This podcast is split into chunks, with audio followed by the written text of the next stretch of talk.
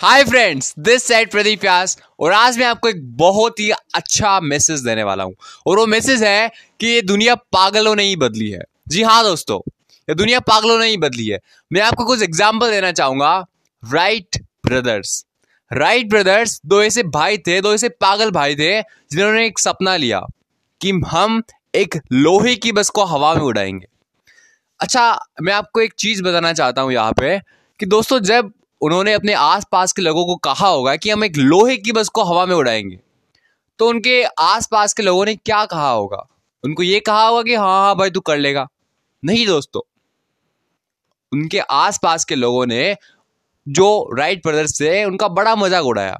लेकिन Wright brothers को believe था कि हम कर सकते हैं। और दोस्तों, लगभग तीन चार साल बाद उन्होंने वो अपना सपना सच कर दिखाया। और जब हम आज बैठ के जाते हैं ना एरोप्लेन में वो कभी उन लोगों का सपना था।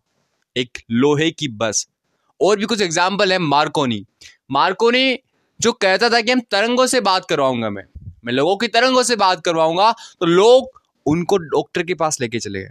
बोला, ये तो पागल है।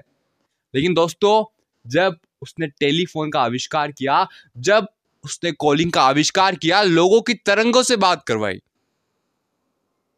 दोस्तों, अगर आज आपका सपना देख के अगर कोई आपका मज़ाक उड़ाता है तो दोस्तों आप दुनिया बदलने वाला काम कर रहे हो।